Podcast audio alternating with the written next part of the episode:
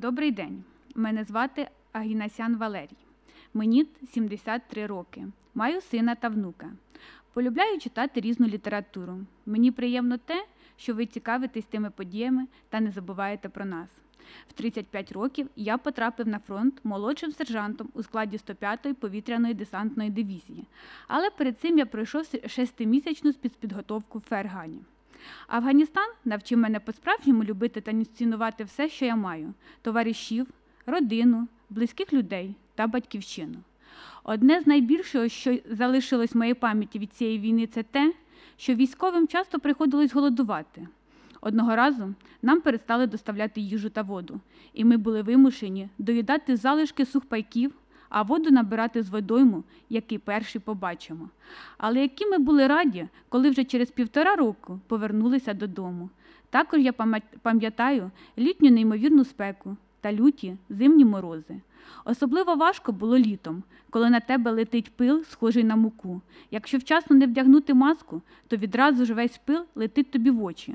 Одним із самих тяжких випробувань для мене стала смерть мого товариша. Майже всі військові не витримували психологічного навантаження, а офіцери знайшли в собі сили, щоб зберегти свою честь та залишитися живими.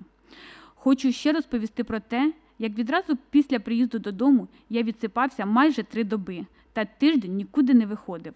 Важко було психологічно відновитися, але мої близькі мені допомогли. Пам'ятаю я ще одну страшну ніч, коли духи, так називали афганських партизанів, зарізали військових в сусідніх палатках. Лише дивом вони не дійшли до нас. Радянські війська не проходили належної військової підготовки. І коли оголосили список тих, хто летітиме до Афганістану, вони щопівроку проходили спецпідготовку. Лише після цього їх відправляли на гарячі точки. Мені приємно відзначити те, що війна нарешті закінчилася, і те, що більшість моїх однополчан повернулися живими. Мене турбує в сучасному світі те, що мало хто цінує ті труди та старання тих, хто загинув, захищаючи вас та надавали змогу спокійно жити. Я б побажав підростаючому поколінню ніколи не бачити та не відчути ті жахіття, які там відбуваються.